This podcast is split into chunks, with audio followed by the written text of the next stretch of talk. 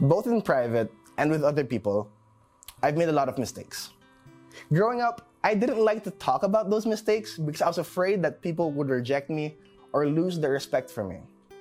And I even tried to hide my mistakes from God. I told myself, I need to fix myself before God can accept me.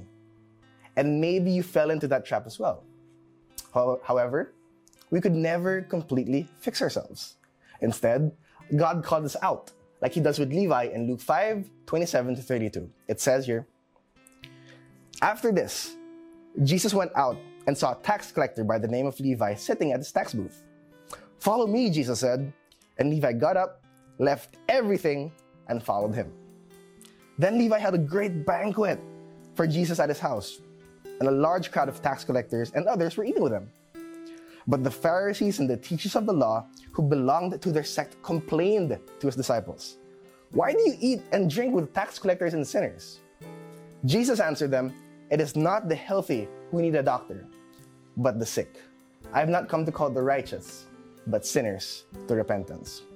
During their time, the tax collectors were despised. They were seen as traitors to the people. In other words, they were deeply hated. They were seen as the worst kind of people. I remember reading this verse and wondering why Jesus wasn't afraid of being associated with the tax collectors and sinners. And that's because Jesus loves broken people.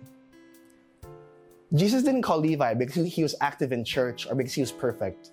He called Levi because he was broken. So no matter how broken you are today, Jesus is calling you. He restores us and calls us to share the good news with other people who are also broken. So today, let's be like Levi and get up, leave your past behind, and follow Jesus. Have a great day.